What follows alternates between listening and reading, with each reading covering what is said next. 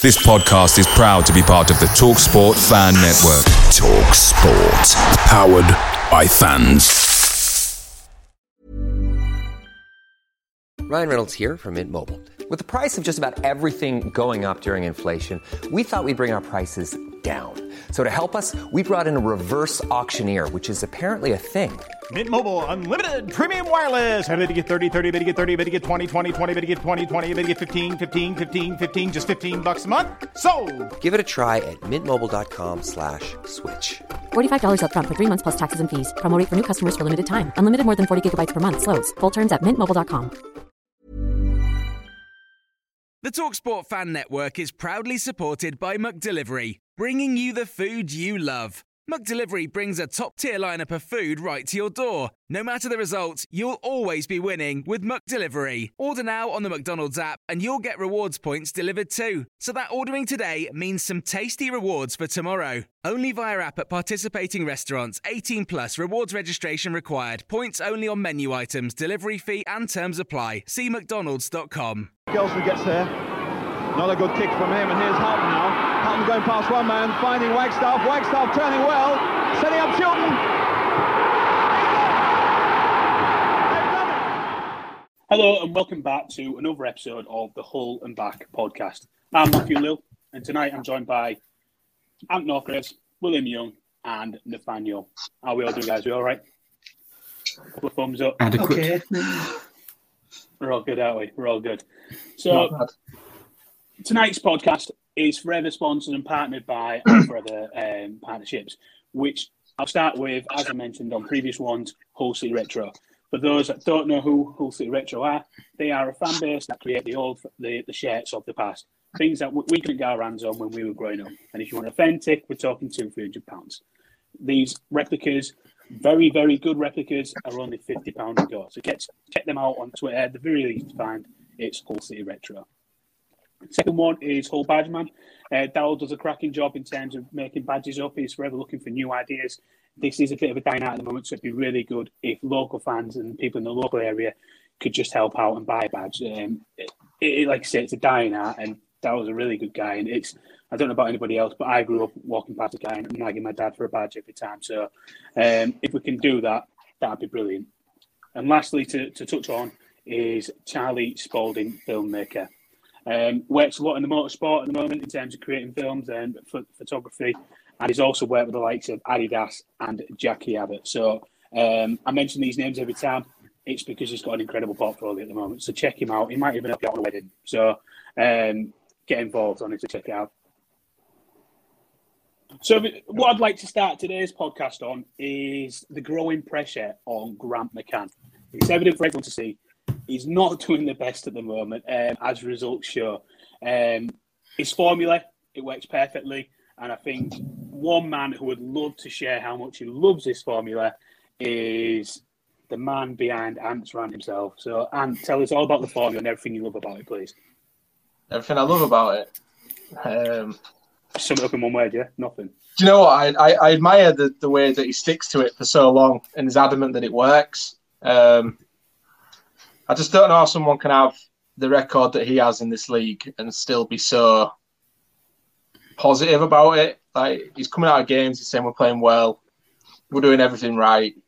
This secret formula, whatever he's on about, that he, he pretty much claims that everyone can see what he's trying to do when he really can't. Like we're we're we're struggling to to put the ball in the back of the net. We're struggling to defend set pieces. We're struggling to control the game from the middle. We're just we're struggling flat out. You know, if, if Derby didn't have their points uh, deduction in this league, wasn't Barnsley, would just be marooned at the bottom. Um, and I think that his stubbornness and his, I don't know, he's, he's quite, because he can't, I don't know if he's in some sort of world of his own, but he just can't see what everybody else can see. I don't know what his coaching staff are saying to him or what the players are saying to him, but what's weird at the moment is his system seems to be going against what the players say they like playing. So, you know, maybe there's a bit of a rift there starting to happen. Because if you remember, Bernard was saying that all the lads felt more comfortable in the 3 5 2 that we played against Borough than they have in the 4 3 3. And as soon as he got a chance to go back to that system, he, he, he took it with both hands. So, you know, it, it's got to be coming from the top. It has to be and Ehab um, It comes across-. It comes across to me a bit like has anybody seen Moneyball? The film on Netflix.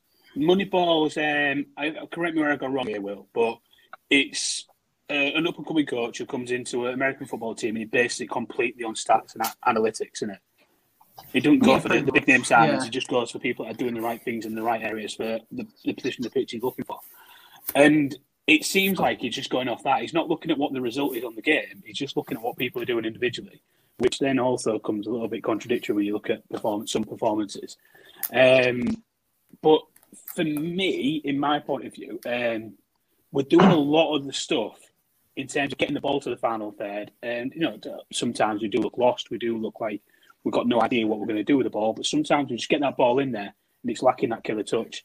And you, you can't blame the manager for the killer touch, but what you can blame him for is the constant bad decisions he makes. So it's it's a bit of a tough one at the moment. And like Ant rightly said, his his first chance of going back to four three three, he took it. Um, whether it's down to interest or not is is up for debate, really, isn't it? But it, it is it is on that one. Anything to add on there, like Will or Nathaniel? What's your views in terms of the growing pressure on him? I think we're all on the same boat. at the moment. Um, I think you might have been mentioning it, but don't fucking abuse his family. no, it's not on, is it? There's a difference between critique and abuse.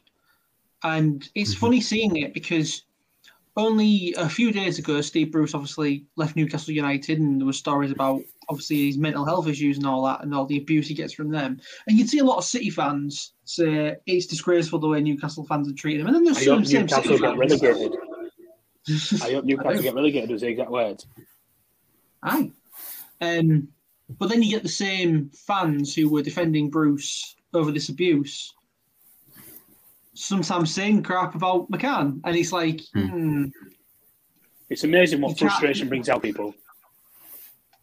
I'm not condoning it, but it's amazing what it brings out people. When you when you put your own time, effort, money into supporting something, and you're not seeing those values reciprocated, it becomes a little bit difficult, and frustration starts to kick in. So I understand it. Um, what is what can't be condoned is like you said, messaging his family. I mean, it's a 15 year old guy just trying to enjoy social media like everybody else does, and he's having to take abuse for something his dad doesn't like. You know, like, I, I think I put a tweet out at the time saying, like, if I don't hit my sales target, my daughter's going to start getting a load of hate mail. What's what's all that about? I mean, it, it's not Yeah. re- it's not replicable in anywhere, and it's not on. So if you're doing it, just move yourself away from the club because you're not welcome. And I think I speak for all of the fan base when I say that you're not welcome.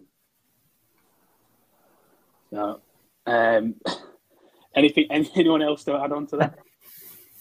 I mean, I think I think you can see that the it's always a minority. You're you're going to get it with every club. You're going to get it with every aspect of life. You're always going to get trolls, probably hiding behind um, fake profile pictures and fake profile names and saying what they want online because they can. You know, at the end of the day, social media needs to do more to um, stop that kind of thing happening. I mean, we've we've had it all in the at the front of the news in terms of um, racism and how they deal with, you know, players receiving abuse in the same kind of way. And I guess Yeah. that, you know, the, the the way that they deal with with trolls and making multiple accounts and just banning one and allowing them to make another, the kind of, you know, how do you stop it, kind of thing, you know. But at the end of the day, if you if you are the kind of person that's messaging someone's kid for the job that is nothing to do with them, then yeah, you, you're a special kind of wrong, and it's just. Like I was saying, you don't, you don't want to be affiliated with those kind of people. So if it is you, then just, you know, pack it in.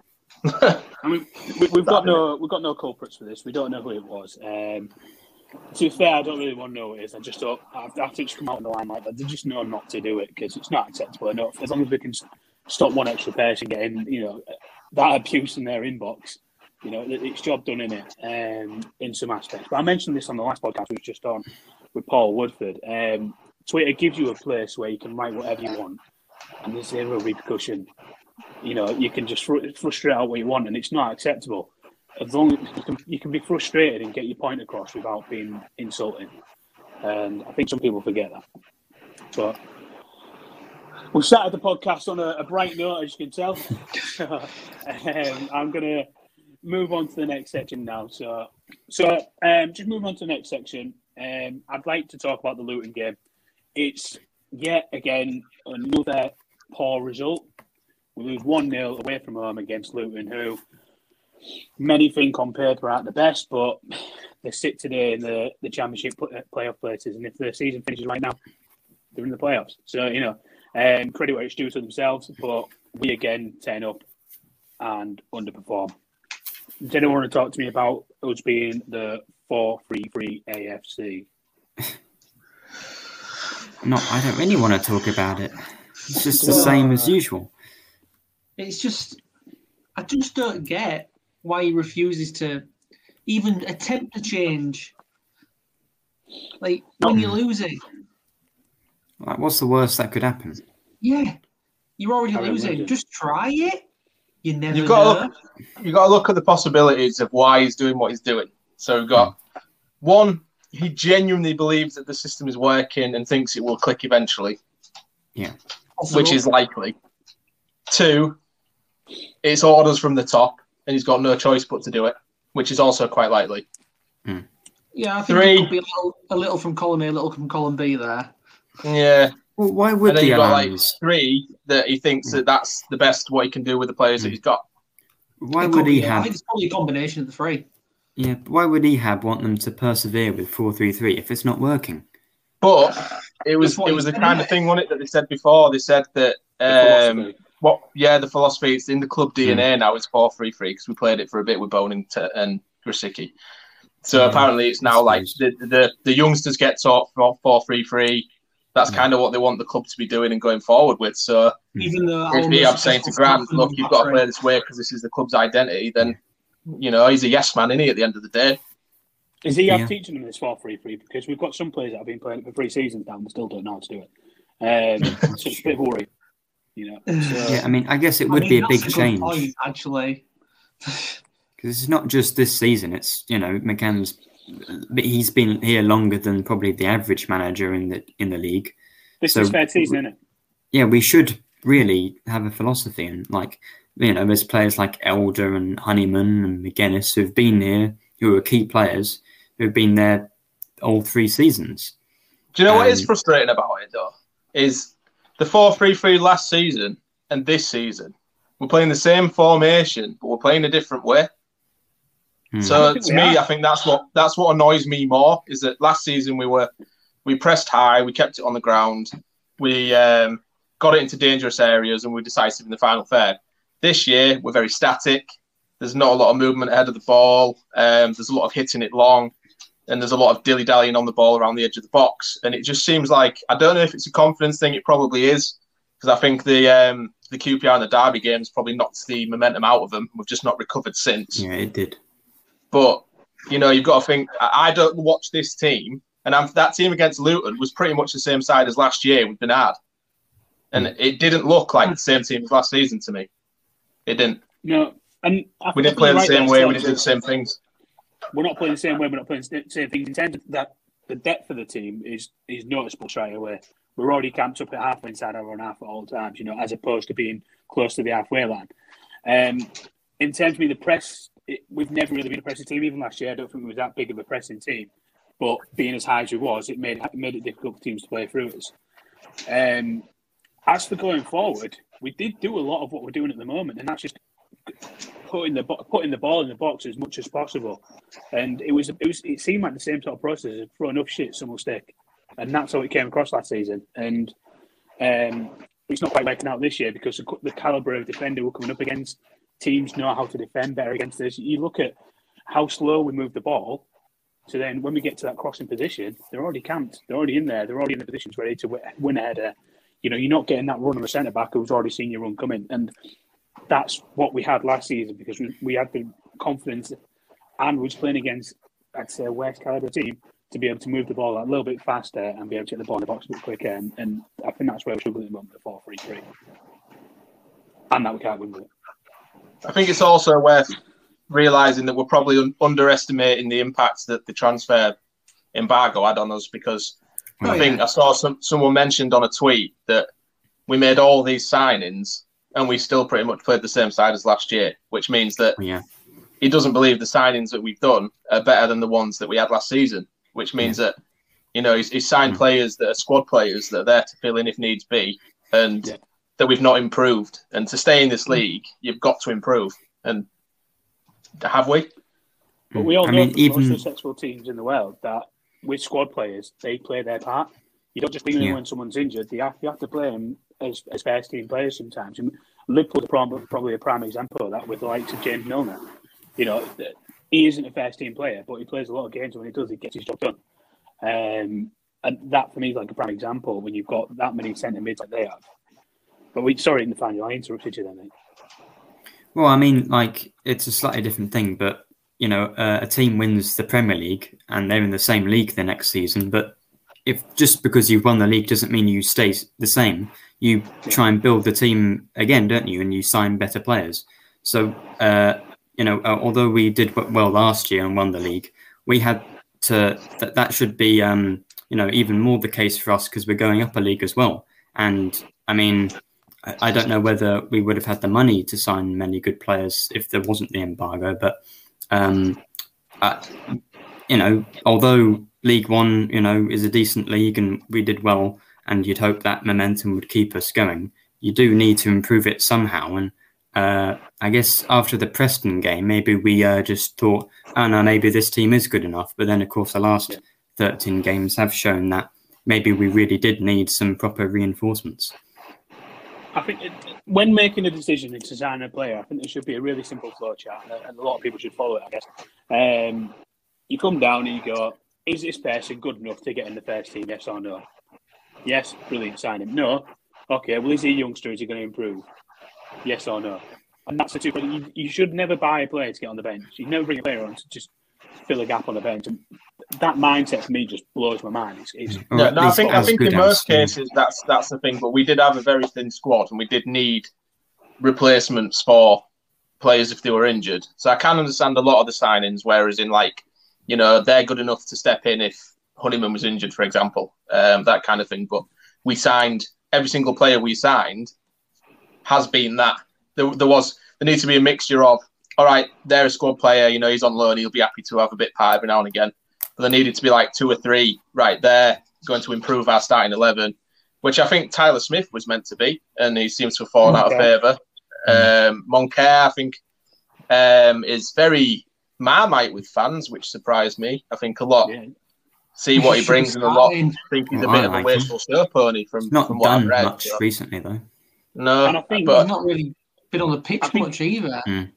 only poor decision making for me is keeping Ryan Longman out of the team, and I, and I'm not even doing it to run along with Nathaniel's ongoing joke, but But I like to Wal- look at Malik Randell Williams. doesn't deserve it. Yeah, I think Randell I Williams think looked like a traditional Williams winger. A bit He's Yeah. pacey. He's got a, he's got a good delivery on him, and he scored quite a few goals. And he did he got a lot of assists. I know it's in League Two, but he, you know he still did it. Um, so when you've got someone like Wilks, who's essentially a passenger at the minute, you're wondering why players like well they'll be wondering themselves why they're getting in the team. Yeah. Look at Emmanuel, who's probably going to be. If I was Emmanuel, I'd be looking for a new club in January. We, we, You know what I mean? he's not playing. He's too good to Well, warm the bench, isn't he? We've seen this 4 3 3 enough now to know how it works. We have inverted wingers. Our wingers play on the opposite side to what their strongest foot is. So playing Randell Williams and on the right hand side totally contradicts his game plan because he looks for the likes of Mallik Wilks to come inside and then hit that overlap to Louis Coyle to put it in. So he's either got Mallik Wilks to take a shot, play a ball into the centre of the box, or he's got an overlap where he can play the right foot across. That's the mindset of the 4 3 3. However, if you play uh, Randell Williams there, you totally take away take that away because Will was watching one, what game was it what we watched and Rand, I think it might have been Derby, where Randell Williams just didn't have a left foot at all. The amount of times he cut inside, he, just It was an early game because he's not played much, and I don't get why he Yeah. hasn't. I think it was Derby. It might have Probably been was Derby. Derby. Yeah, um, it, it was completely off the pace, and you know that, that might be down to fitness, but he didn't want to use his left foot at all, which totally contradicts the Grant McCann game plan. That Rams. Um, but that, that's that's the only reason I can see him not being in the team. But then put him on right, put him on left. But you see, that's that, that to me is another criticism on him and his system because if you're going to play the four three three, then at least have variation in your play. If if you're playing KLP and Wilks and they're inside forwards essentially, then fullbacks know what they're going to do every single time. He's going to cut in on his stronger foot. He's going to try and shoot. So they're going to try and shift him down onto his weaker foot to the bylines, putting a crap cross, and that's what we've been doing. So when we're getting in a game where we can't seem to get that inside forward to wear, then either switch the sides or bring on a couple of players that are on the natural side and can just whip in a few crosses a bit better, get to the byline, have the fullback guessing. Because I think that's the thing that the City fans have.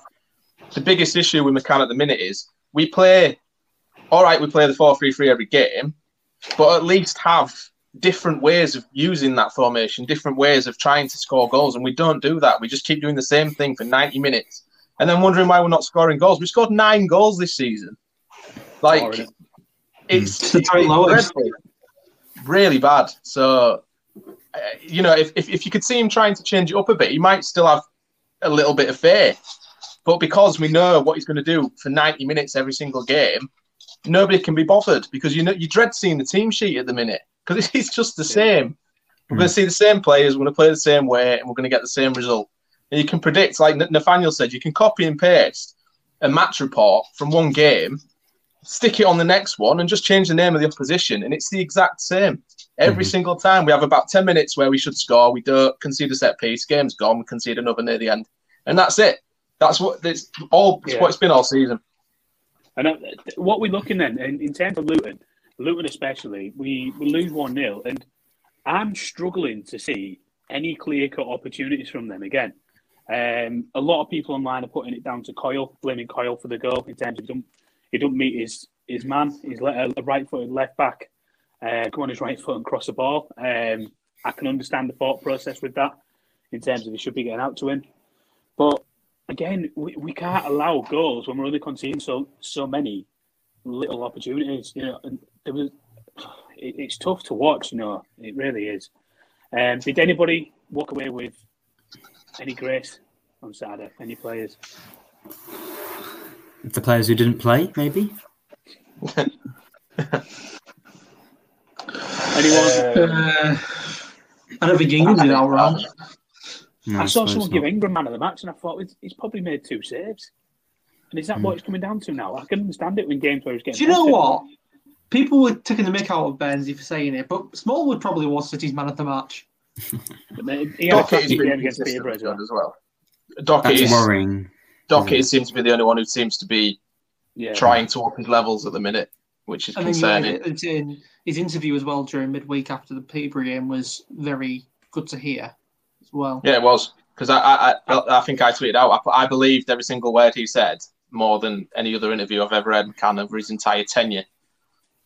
And- you and could I see that that- he was in pain. a lot of fans seem to like struggle to concept when someone who they've seen play bad before have a good game, and I think Richie Smallwood falls into that concept. Um, we've seen it many times before, even last season where he had bad games, and he's coming to this season where people are like, oh, Richie Smallwood, shit, he's shit.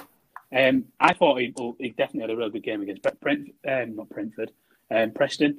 Um, I don't know if Brentford are. Uh, had a great game against Preston. Peter Peterborough, he comes on cold off the bench, no warm up, and he gets straight in there. And I think the first thing he does is intercepts a pass to stop them going on the counter, and he does that for the rest of the game. Granted, I understand the mindset of when you look at in comparison against um, Huddlestone, his passing isn't going to look as good.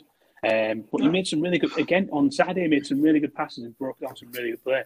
And these last two um, performances are, uh, have been good. For him, Smallwood's. Smallwood's one of these who, at this level, will get found out more often than not. Um, I do think that he's intended to be starting every game. Obviously, we would have had Huddlestone playing, and I do think that when Jones is back fit and we're playing this 4-3-3, to have Bernard and Greaves as centre backs and then put Jones back in that anchoring midfield role would be the best way forward. But Smallwood's just he knows what he's doing and he's good at it. It just won't be like that every game. Like sometimes he'll be, be, be a bit um, a bit behind the pace. Um, he, he- you know, he's not he's not as quick to um, get into the ball and gets you know he leaves the defenders isolated sometimes. And but some games, like you say, against Preston, for example, and the last couple of games, he's he's, he's done okay. So it, he's not he's up for a lot of criticism because he's easy to criticise. Is is the easiest way to put it. You know, but. It's, a, it's an unconscious bias in it. Um, we've seen him play shit, and all we look for is him doing shit Yeah. stuff now. That's exactly how it works, and that's exactly what's happening with him. Um, some that can look above it. I was saying to Will, the way I look at a game, I look at it as a neutral. I'm a Hull City supporter, but I look at it as a as a, as a neutral because I feel like I give the best. My I can look at the best the, the game fairly. Um, it allows me to, I think, analyze it a little bit better because there's no um, bias involved, or I'm not looking for reasons to say Hull City shit just because Grant's in charge, or we're playing better because we are Hull City. You know, I like to think I look at it from a neutral point of view. But did anybody spot this at the weekend? So we call him Mr. Stubborn. He's the most stubborn manager we've ever had. He listened to us. Did anybody see it? No. 63rd minute, I think it was. Oh, I took Wilks off. Oh, some yeah. Wilks off. There it is. Hmm. I knew, I knew you, Um, you'd all be happy about that. Yeah. I was so excited. Um, I was just a little bit gutted it wasn't Ryan Longman coming on. So, and that was mi- the minute for your sake, Daniel. You're But- stealing my thing. no, I don't like to talk about the big D, but we'll we'll move on. And you know that the mindset in terms of how we're talking about and how it gets us down talking about all the in the, know, previous performances. I've brought something a little bit different to the table, and um, I want us to play a new game. I thought of it today. It could be it could be a hit, it could be a miss, it could be a flop. I don't really I don't really care, but it's called Tackle Fight Night. So we've all played the game before. Um, notoriously seen on Gavin and Stacey, Shag Marry Void. Well, this is Oh, yeah, yeah. Tackle Fight Night. Okay, so I'm giving three players, and I want you to separate them into tackle. So you've got to take a bone crunching two footer off this player. Okay. The second one, it's a fight. You've got to fight this guy. All right. And the third one, you're going to go on the piss. You're going on a night out with them. Um, Who wants to go first? hmm. I'll go first. Yeah. Yeah. Yeah. Um, Does it have to be in a I'll- I'll- specific order? Yeah, no, um, yeah. So I'll give you the three names. So you just got to tell me which ones you want. So the three names for you, and I'll go with Dean Windass, Jimmy Bullard, and Marlon King. Dear. That's incredibly easy. Uh, I think I definitely want to. I fight Bullard because he seems quite, from what I've seen of him on On the the pitch, he seems quite a coward. yeah, he's, he's definitely a bit of a coward. Um, God, the tackle from either of the other two, though. Um, I'd have to take a tackle from King just because I need the night out with Dino. I think. I think But the night I- out with Dino would I mean, for the Marlon King is definitely putting me on crutches for about six months, but Yeah. Yeah. you're getting a lump on your head makes he's going to nut you in the Yeah. afterwards as well. and he's probably getting another prison sentence. So. So we've gone for a bone crunching tackle from Marlon King, um, a fight with the, the very cowardly Jimmy Bullard. Hope you didn't see this. Um, actually, I don't mind. I don't, I don't give a And- shit. and then a night out with Hull's famous Dean Windass. So if you're listening, Dean, Ant fancies a night out, mate. Um, who wants it? Who wants it next? You go, Will. Happy I volunteered. Yeah. Okay, um, a little bit different for yourselves. So it'll be Mallik Wilks, Dean Marney, and Fraser Campbell when he refused to come back the first time. Ooh. I'll take a tackle from Wilk because he's fucking powder puff on a tackle. Um, He'd wrestle you, wouldn't he? Just be wrestling you. uh, I feel if I fought Marney, I'd get the shit kicked out on me. Uh, so probably go on the piss with Marney and fight Campbell. How do you reckon you get on? How do you reckon you get on with I'd probably lose regardless, but Well, Campbell's short, right? Campbell seems quite streetwise to me, though. He'd be a dirty Mm. fighter. Yeah, That's Yeah. true. and you definitely don't want the two foot off Marney either. Here, let's be realistic. No, you didn't man, have a you'd, street man, fight. you'd, and you'd never walk I don't again. I mean, judging by the tabloids, you don't know what fight you're going to end up with Mallik Wilks, do you? Oh, that's true. yeah. Wilks is quite strong. I think he was quite wise in not fighting Wilks because he is quite Mm. he's quite Yeah. stocky. He doesn't use it very often. So the final that leaves you with um, the crowd favourites. So you've got David Meyler, Ian Ashbee, and Paul McShane. Oh. Well, I'm not going to fight. Well, no, I'd have to go. I literally said my three Oh. favourite players. right. Okay. Well, I mean, I think Meyler, he seems quite nice, right? He's got the YouTube channel he's always smiling and stuff. So, I mean, maybe. Oh, this is difficult. I don't want to get tackled by I any of them. tackle from any of these three. I, I definitely don't want to tackle from Ashbee because I'd die. Um, And then so and then McShane. Uh, hmm, die. I take a tackle from Meyler. I take a tackle from Meyler. I think that's bad, but not as bad as the others. And I'd go. I'd go drinking with uh, McShane. I think. You Uh, fight with Ashbee. Oh yeah, oh dear. But see, all of these options are terrible. But like, um, I don't. I wasn't like around, or I wasn't following City when Ashbee was there, so I wouldn't want to go drinking with him. Although then Oh, yeah, I I'd get want to fight with then I'd to get to then I'd get It's to know probably- Uh, I, I'd get to know uh, Ashbee on a night out then, and I'll fight Paul McShane. I mean, Oh, Ashbee just looks like he's taking his son out for the night, though. wouldn't he? Let's be realistic. Go on, yeah, Sam. maybe. So to confirm, I that think one, you lose so you- regardless in that one. Well, yeah. I mean, I'm I'm weedy, like you know, physically and like mentally. You know, I, I, I they just beat me in a fight by turning up. Brilliant. So to confirm that one, then, so you, you're taking a two footer off Meyler. Um, Hmm. You're going to have a one to one with um, Paul McShane, and to celebrate your loss, you're going to go out with Ian Ashbee on the pitch. Yeah, Yeah, that's that's that, that's a good night out. That yeah. perfect. Any, anyone want to throw free, free players my way? Ashbee all City Hmm. players. Hmm. Get her Fatty Elmohamady. Fido, Fatty, uh, Fido. Do you want me to do them free? As yeah, well. why not? Um, Yeah. realistically, um, don't know much about Gedo or Fatty. I, I presume they don't speak much English, so I'd have to go on the night out with Elmo. Um, Mm. Fatty won that big, so I reckon I might be able to take him actually. So It looked like a um, fucking I'll psychopath.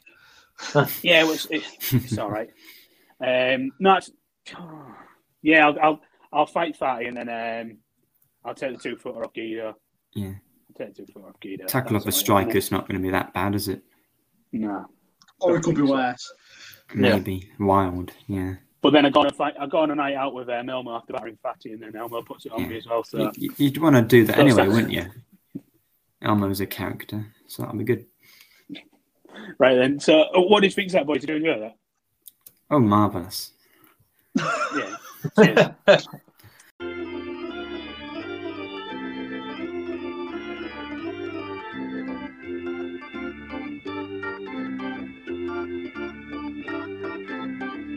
Right, for this next section, I think you you learned from the last episode that I do like to um, paint a picture and try and run away with a little bit of a, a mindset. So I've just we just received a phone call. Um, Grant's finally been shown the door. I work in recruitment. They've ad- advised me. Uh, they've asked me to um, find a replacement. So I'm going to it to you guys because I don't know who's available at the moment. And who, who would you say? Um, who would you say I have to approach in terms of getting him in for the whole thing? Does it? Does it is there is there any It- it- restrictions? Does it have to They be have to be realistic? We have to be realistic. Re- You have to be a football manager. That's no fun. Um, I don't know if Wilder is realistic. I would like to see him because I like the system he played with Sheffield United with three at the back. I think he'd get the best out of um, Elder and Emmanuel if he was here. I don't know if he would take this job, so I'll go I with. think he might be going to Cardiff. Mm, so I think I'd Hmm. go with. Um, do you know what? I wouldn't mind Chris Hughton. To be fair, he had a bad bad rap at Forest, but he's done well everywhere else. Some people Um, just don't land at a certain job, do they? They just don't land No. well. there. um, and he's, he's he's got a good bit of championship experience Yeah. behind him. He's probably He's got can too much respect to come here, though. Probably. Yeah, And but I think realistically, I think we're probably after the likes of Alex Neil personally. Yeah. Did anybody see that clip from um, Ben Foster's podcast recently? On his podcast, he talked about um, the mindset of footballers on, on with transfers in mind, especially. Um, he touches on the fact that players can be one day live in the perfect world. You know, they've, they've got the house set up, they live in a nice area, the children go to a certain school. There's all these different factors that go into it. And the next day, they get a phone call. It's transfer deadline day. And in the space of one day, their world turns upside down. You know, they've got to try and convince a partner that they need to move to a different part of the different part of the country. If they do move there, does a partner come with them? If they do, they've got to get the kids in school and live in a um, hotel for a certain time. And the way that blends into this part is, you, we often see managers lose the job a lot more often. We see players get transferred, um, and those jobs can be two and far between. So you might see a manager. and This like thought of it with Chris Hughton in terms of you know, he was only, he was at Brighton not so long ago. and then he's at Nottingham Forest. And that's a big sort of move to do for, for a, a manager and a person who's not on the same sort of money as a footballer. So I think a lot of that needs to go into the mindset, as- uh, not mindset, the- Especially the, only for thought like processes. Yeah, when, when you're thinking about um, why people underperform, like managers underperform certain places, like his setup might and his support network might be miles away. You know, and, and Hmm. they're, they're the sort of things to take into consideration with management and why people are underperforming. So, just a so Ant's mentioned it, Alex Neil, is it Neil? Yeah, Neil? As the realistic target, yeah. I think Yeah. that's quite realistic, really. Yeah. Um, is that your probably answer as well? Yeah, I mean, probably I would have taken Neil uh, rather than McCann when we got McCann. I mean, you have to look at that because, um, you know, maybe we're only looking at managers who would be from League One um, because Neil is a championship experienced manager. He's been, you know, promoted from from the championship to the Premier League. Uh, I know that was a few years ago, so um, it's difficult to tell what's realistic sometimes. Um, because as you say, you know, it might be a different circumstance that we might think, oh, no manager wants to come to Hull, but maybe they actually live close by or they want a challenge or, or something. Uh, so it's difficult to tell what's realistic. But um, I think Alex Neil would be, you know, it's slightly optimistic, but also not completely out of, you know, out of the realms of No, I possibility. get that. I get that. What about you, Will? See, I'm not sure because I don't know who would want to come at the moment Well, at all. Um, I was looking earlier today while, while I was at work at like managers who are currently free agents. I was really doing it to wind up my uh, Man United um, workmate, but um, it wouldn't happen. But I did notice that Eddie Howe's currently a free agent. I'm surprised he hasn't gone anywhere in a while because he got He wanted in a- like He wanted a break from football, didn't he? For at least a year. He took like a sabbatical. I think he's waiting for the Leeds job personally. Hmm, possibly, yeah. Went all that sharing on us, did he? Just disappeared. so is that, is that we Um, going with Eddie Howe? That's the one. I, that's the most. That's the closest to being unrealistic. I think is possible. Hey, I Farke will be out of a job soon. Mm, Yeah. yeah, We definitely play attacking football under him. I think he. I know, he but he's got a similar record to McCann at the moment, hasn't he? Just in the high Yeah, but in the league. Yeah, but Premier League Premier League, I think I'd be happy with that. Yeah. it. Would he be happy working on a shoestring budget again? Because that's all he's ever worked off. He, he might think he deserves a chance to go somewhere he can spend, a bit of money. Money. I don't think realistically Farke or any ex Premier League manager like recently would want to come here. Not but I don't really. I don't buy into the um, who would want to come here kind of thing that I've seen on uh, Facebook and Twitter lately. If there's an unemployed manager who's been unemployed for a while and there's money involved. and they're Yeah. usually a championship level manager or they've got a bit of ass or you know they're they're looking at this Yeah. thinking, oh that'd be quite a challenge actually. Yeah, they might There's see going to it be people more. interested. Yeah, There's always let's look um, interested. Let's look at Tom Huddlestone, for instance. Um, when the right opportunity comes up, you take it, don't you? Um, for me, I'm just going to wait this, but my I, I had a connection with the guy, but it's uh, for me it's unrealistic. I'd love Nigel Adkins by me, but I know how much Ant hates him. But, um, Ant leaves the room, mic drop. Um, I had a big connection. I, lo- I love the guy, me, but he should never have Uh, gone. realistically, I think It'd if be Grant was to lose his job, I think if Grant was to lose his job, I think realistically we'd see a just a chain reaction in terms of people being pulled up. So it could be a case of Cliff Byrne steps into the role. Alternatively, we might see Andy Dawson coming What- in then someone coming in on the That, what would be the point of that, Cliff Byrne? I'd just give up because it'd be exactly the same formation, exactly because and they're so close. we had Um, a similar thing with Mike Phelan, didn't yeah. we, when Bruce left? mm. Uh, Yeah, I Mike suppose. Phelan. Mark Hughes is available. Mark Hughes. So is Mark McCarthy, Hughes. we're not talking about him either. Yeah. Mm. I'm just trying to name the most.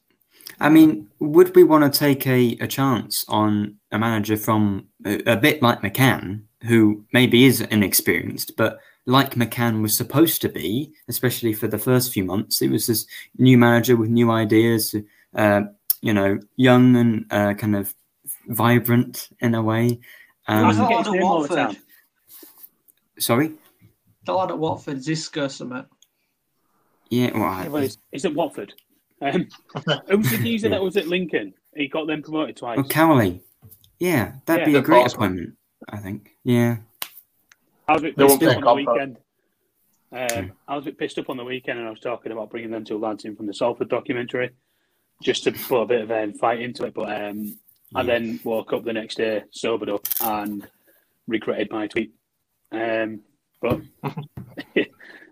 that, that's, a, that's the joys of drinking. So I think we've all agreed that um, Grant won't go, but in a dream world, we'd all like to bring a manager in. Just right? not Adkins.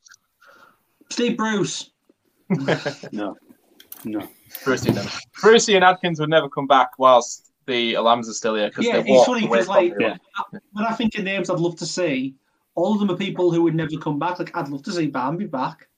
Can I also put forward why I wouldn't want Adkins? Just, just only cause you compare Adkins and McCann in the championship with Bowen and Grosicki at the same time. McCann actually did better and had us flirting with the playoffs, with arguably a weaker squad because you know he didn't have Henriksen or players like that. Um, McCann only fell off the cliff when we lost them two, which is fair. Adkins dropped a league and went to one of the pre-season promotion favourites in Charlton. Nearly got them up last season, but they kind of just sort of lingered where they were when they hired him anyway. And then this season they were favourites to go up, and they're in the bottom three. And he's got a worse record than McCann. So, So I'm going, I'm going to use your mindset on that and suggest that, provided we've still got these players and these players don't leave, and how well they did up until those players left, we should be in the Premier League now. And it's all down to Bowen and Grosicki. you see, the thing is, is we'd never know where we finished up with if we'd kept Bowen and for the end of McCann's first season. we don't know where we would have it's ended up. We, we started to fall off. in before the when. Yeah, the, we, we lost a couple beforehand, but it wasn't in a concerning fashion. Like we lost one is- 0 to Fulham, and and you know it wasn't it wasn't what the, what we saw post. The comparisons that were posted about a month or so ago, the comparisons showed it up until the 1st of January. I didn't show it until the end of January when we actually lost them. We lost them on the 26th and the, the 30th of January. So it didn't show the five games in between that where they played really poor. It didn't give any contribution towards the game either. uh, it, it's, it's besides the point. Me and you could probably talk for days about this, and, as to, Yeah. and it's just one of the things that we disagree on. Um, putting that aside and moving on, I want to move on to previewing the commentary game. Um, big, big, big, big, big, big game. Um, they are fourth at the moment in the league, and that's on merit. Let's be realistic. We've seen them play. They're really attacking. They like to get forward. They're fast breaking. They move the ball fast, and they like to attack. You know, they scored 20 goals in the league this season. I think it is already. Um, and you don't do that without being good at what you do. I mean, they have got one guy who scored about nine, haven't they, in this? That fella. He's got the same number that we have as a whole. Yeah, it's could have been. Um, if only. Uh, if only. Um, but there's a couple of things I wanted to look at from the from the from from like the league and stuff. They've only conceded three less than us, and they're fourth in the league. Bit of a mad mad stat that. Do you think? I don't think we've actually been that bad at conceding though. We've we haven't we haven't been absolutely battered, have we? We concede like two. We've conceded three a couple of times, but we don't usually tend to concede more than two. It's just the fact that we can't score. Like if we'd have scored the amount of goals that we should have done, given the chances we've had, it'd probably be very similar. So, has anybody seen the, the league tables? I like to look at league tables in terms of where, where like the home league table and then the away league table. So, in the home league table, we currently sit twenty first, and in the away league table, league table, table, um, Coventry sit twentieth.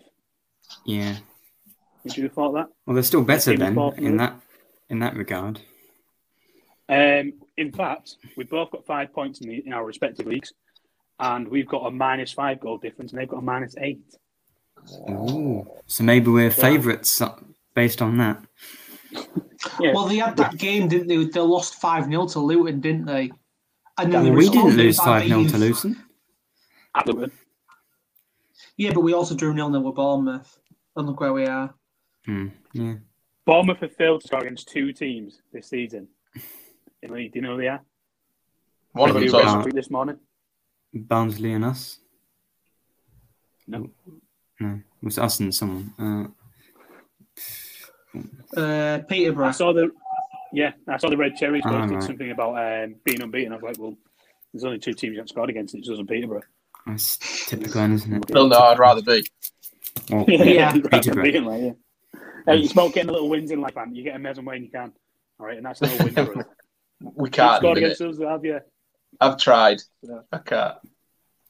So I'm gonna I'm gonna ask this then. So in terms of lineups, um, I'm not going to paint the scene on this one, Nathaniel. So you safe. Um, what we going for in terms of changes? Uh, I'll start with you, Will. None. Is this I think he'll make- or- I think you he'll. Oh, are we, are we giving our own or are we giving what we think Grant will give? Because I think he'll make no changes. I was going to say, can we do a? Should we do a one that we'd like to see and one that he will probably do?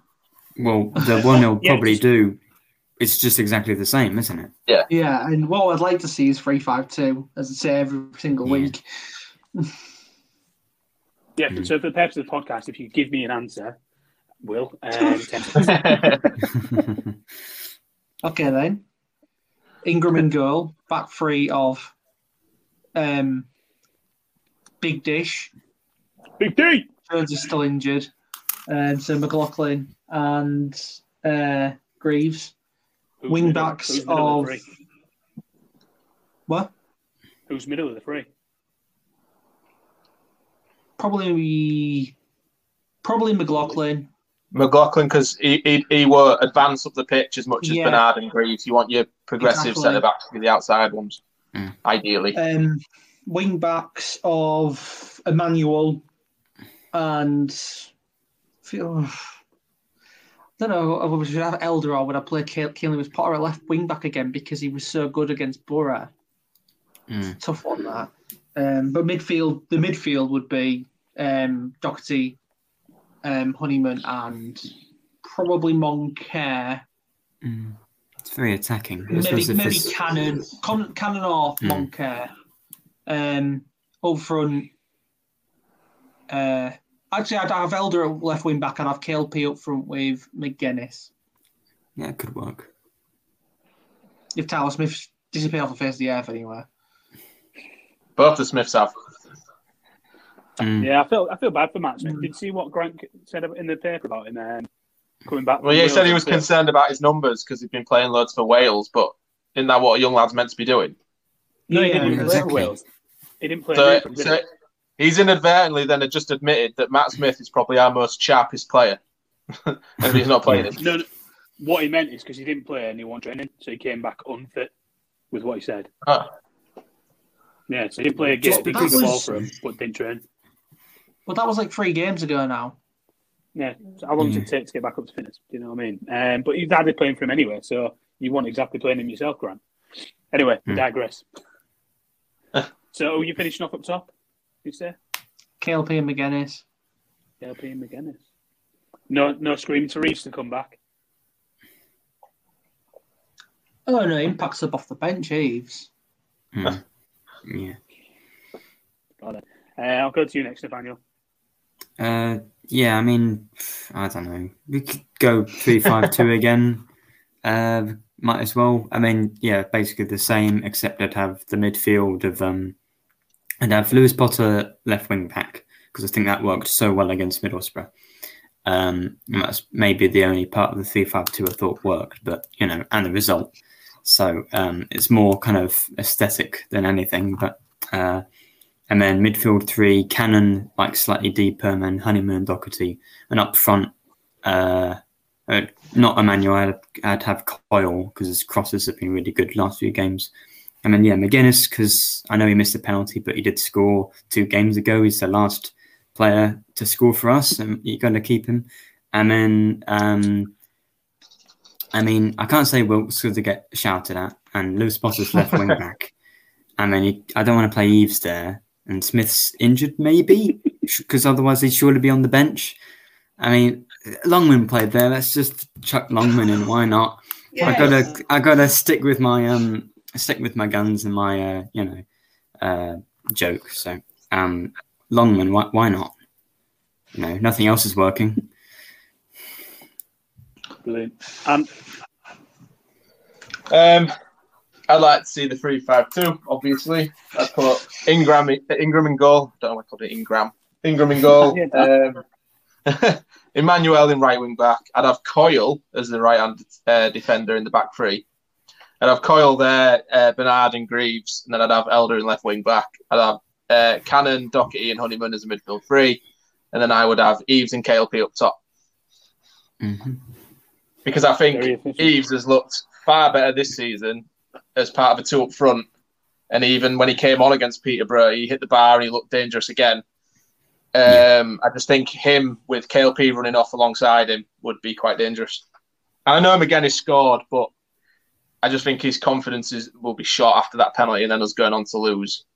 Yeah, you want a bit of energy and drive in there, and I think Eaves will have that.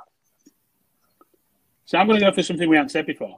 I'm going to go for a 4 2 4, um, Mm-hmm. mainly to get high up the pitch and press. So I'm going to start with Ingram in goal. Um, Ingram. Big D and JG at the back with, I'm making these up now, uh, Emmanuel on the right, Elder on the left. Two central would probably be Docherty and Cannon um, for the energy. They're probably going to need it in there. Um, wide right and left, I'm going to go with Longman one side and Randell Williams Ooh. the other. Completely switch the system up. And up front What? with um, Magennis and KLP. Oh, there's I some like people idea. getting dropped in that team. Yeah. No Honeyman then. But you would need the wingers. It'd essentially be a 4 4 2 because you'd need the wingers Yeah. to support the fullbacks. So they'd, they'd No, have we're to come back. that. We're not Sorry. doing that. We're gonna- Screw 'em. Oh, We're you, you're trusting our back four as they are. Yeah. It's not going to happen. They're going to get past the front four. That's what I'm Dangerous. saying. Well, I think that'll be our first tonking. Line. Yeah. We're sitting on the halfway line. We're going 4 2 4, and they're not making it past the halfway line. We're, we're, we're playing that. We're only half the pitch they're playing, and they're not coming into I our think we'll look a bit like Man. United just did. Like that. We did say an unrealistic one, didn't we? Well, we'll let you have I that think one. anything other than 4 3 3 is unrealistic. Oh, yeah. Yeah, every single so- one we said was unrealistic. If he if he did stick with 4 3 3, I think you mentioned it before, Matt, playing Coyle and Emmanuel on the right side. Yeah. I got laughed at for that. Never happened. It's I was mad. saying, Never if we did happened. play 4 3 3, I'd love to see that. I know it would never happen, but But it'd At be least we have interesting, some- wouldn't it? at least we'd have at least Coyle would have some defensive cover. Yeah. And so would Emmanuel. Yeah, because you'd have them swap constantly, Yeah. That's overlap. what I used to do in Sunday League. That's not helping. Well, yeah, that's what we used to do though. We used to play like three left wing backs on the same pitch, and we just go all over the shop, just wherever we were needed. That's what we used to do. Maybe that's what Um, City needs. Proper fucking Yeah, ridiculous. it didn't. It didn't work. We lost fifteen 0 every week. Yeah, let's So- not do that then. I'll I'm not. enc- I'm not. Uh, not a big fan Right. of that. Moving on from that, co- um, Coventry currently on their worst run of the season, um, having only won, uh, picked up two points in the last possible nine. It's not that bad of a run, to be honest, um, but it's a worst run. So um, there's a little bit of positive going to it. Does anybody know who the ex Hull City player is who plays for Coventry? Um, hmm. Think Hmm, about I'm it. just gonna go on my phone and have a look. um, oh, oh, oh, oh! Is it Kate? Wag, Waghorn. No. Oh, yeah, Wycott, did Wycott come to Hull for a bit? I'm sure. Yeah, it was on loan. Or two then. Um, He's there. Yeah. Kane. Oh, who's the other one? that Kane plays for him. Oh yeah, Todd Kane, of course. Yeah. And the most notable player who you who was managed by Grant McCann is Ben Sheaf. Ben uh, Max's Mhm. brother, isn't it? Is it? Mm. Yeah, uh, yeah. He was- he was managed by him. Um, he's there as well. They score an average of 1.5 goals a game, and we score an average around 0.65 a game. So it's something to look forward to. That's actually However, higher than our I goal, thought. Yeah, our goal difference, Actually, our higher goal than difference at home, our goal difference at home is better than their goal difference away. So that's another positive to look at. What I did look at though, um, I want to finish this on a bit of a nostalgic note, was some stats in terms of when we when we last played. Does anyone know how far back we have to go to the last time we played them? Um, Um, one it, when we had. Um, Don't mention any players. Don't mention any players. Pete, was it the Peter Taylor season No, I seem to remember going to uh, Coventry away and watching Nick Barmby score a header in one 1 1. Oh, I don't know if that was the last time was we played him. I think it was under Pearson. Mm, oh, I think it's the end of that season. Maybe under So Pearson. it's then, 2000, it? 2000, I'm sure this is Barmby era. Um, Hmm. Last time I played him was 2012. I may be wrong there. Oh, no, Um, you I'm- know, I'm- I it's definitely 2012, but I think it was I Barmby. think we're the same league then, yeah. In the last 10 games, we've won four, lost four, and drawn two. Um, out, out the last 10. The last game we played against him was a 2 0 loss at home. So that's not a good stat. Do a win then? And does anybody know who was the first? Now you know the year, the last time we played him, and the scoreline. Does any, can anybody remember who the first goal scorer was for them? There. Yeah. I can't remember who played for Coventry.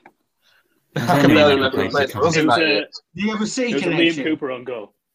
Ah, That Um, doesn't how are surprise me. we ever going to get that?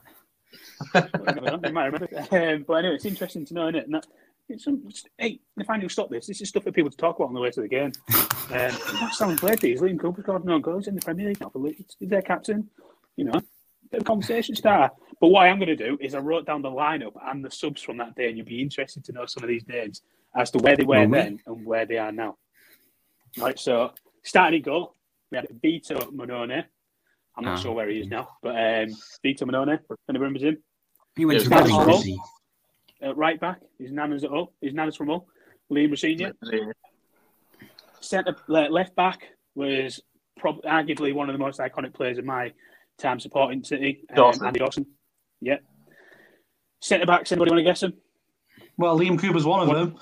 Yeah. Chester and Hobbs. No, there's only two of them. We only played two at the back with them.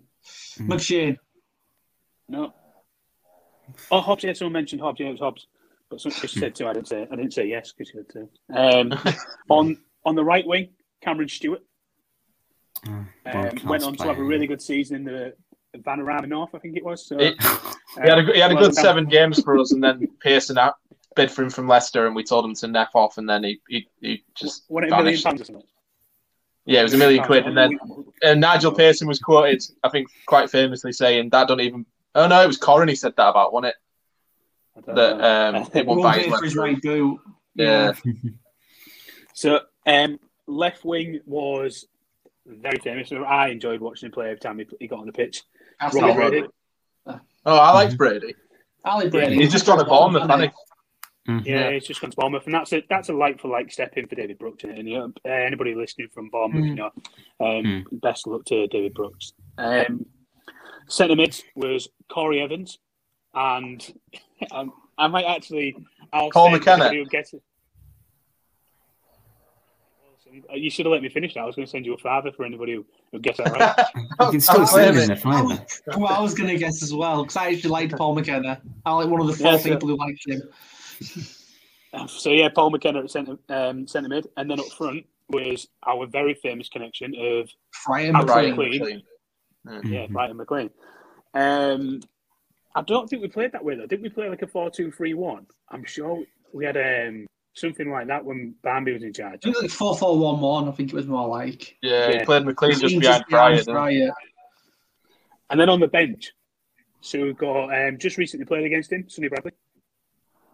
Uh, went on to have a fabulous career at Blackpool, Matt Cullen. Um, Is in the non-league? I think so, yeah. Um, Fulham legend, Thomas Cairney. there he is.